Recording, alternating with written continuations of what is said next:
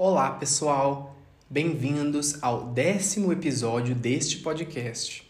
Hoje vou falar sobre obesidade. Quando os primeiros seres humanos surgiram na Terra, cerca de 300 a 350 mil anos antes de Cristo, num período histórico chamado Paleolítico, as intempéries da natureza, escassez de alimentos e ameaças de predadores os obrigavam a mudarem permanentemente de lugar. Tal prática é denominada nomadismo.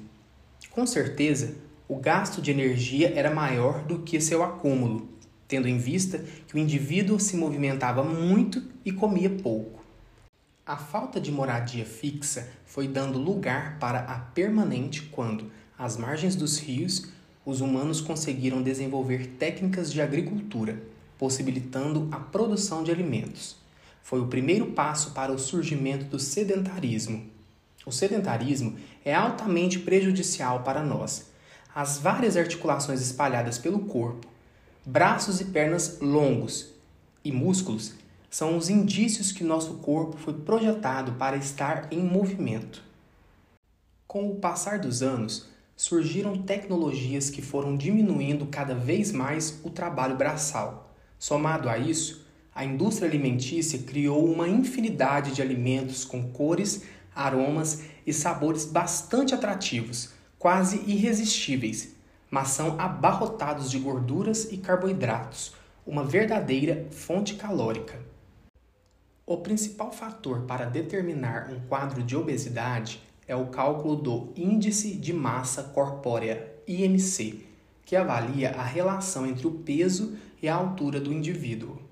A partir dele, a doença é dividida em diferentes graus, que vão da obesidade leve à obesidade grave ou mórbida. O excesso de gordura é prejudicial principalmente na região abdominal, pois a gordura pode se acumular nos espaços entre os órgãos e até mesmo nos próprios órgãos, como fígado, estômago, intestino e coração.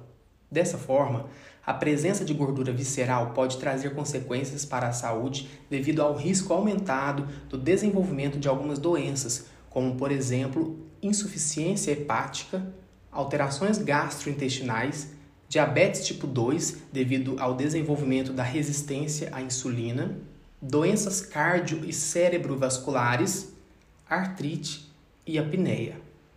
A dica de ouro é mudança no estilo de vida tanto na alimentação quanto dar um fim no sedentarismo. O episódio de hoje está chegando ao fim. Espero que tenham gostado. No próximo, falarei sobre doenças autoimunes. Espero vocês!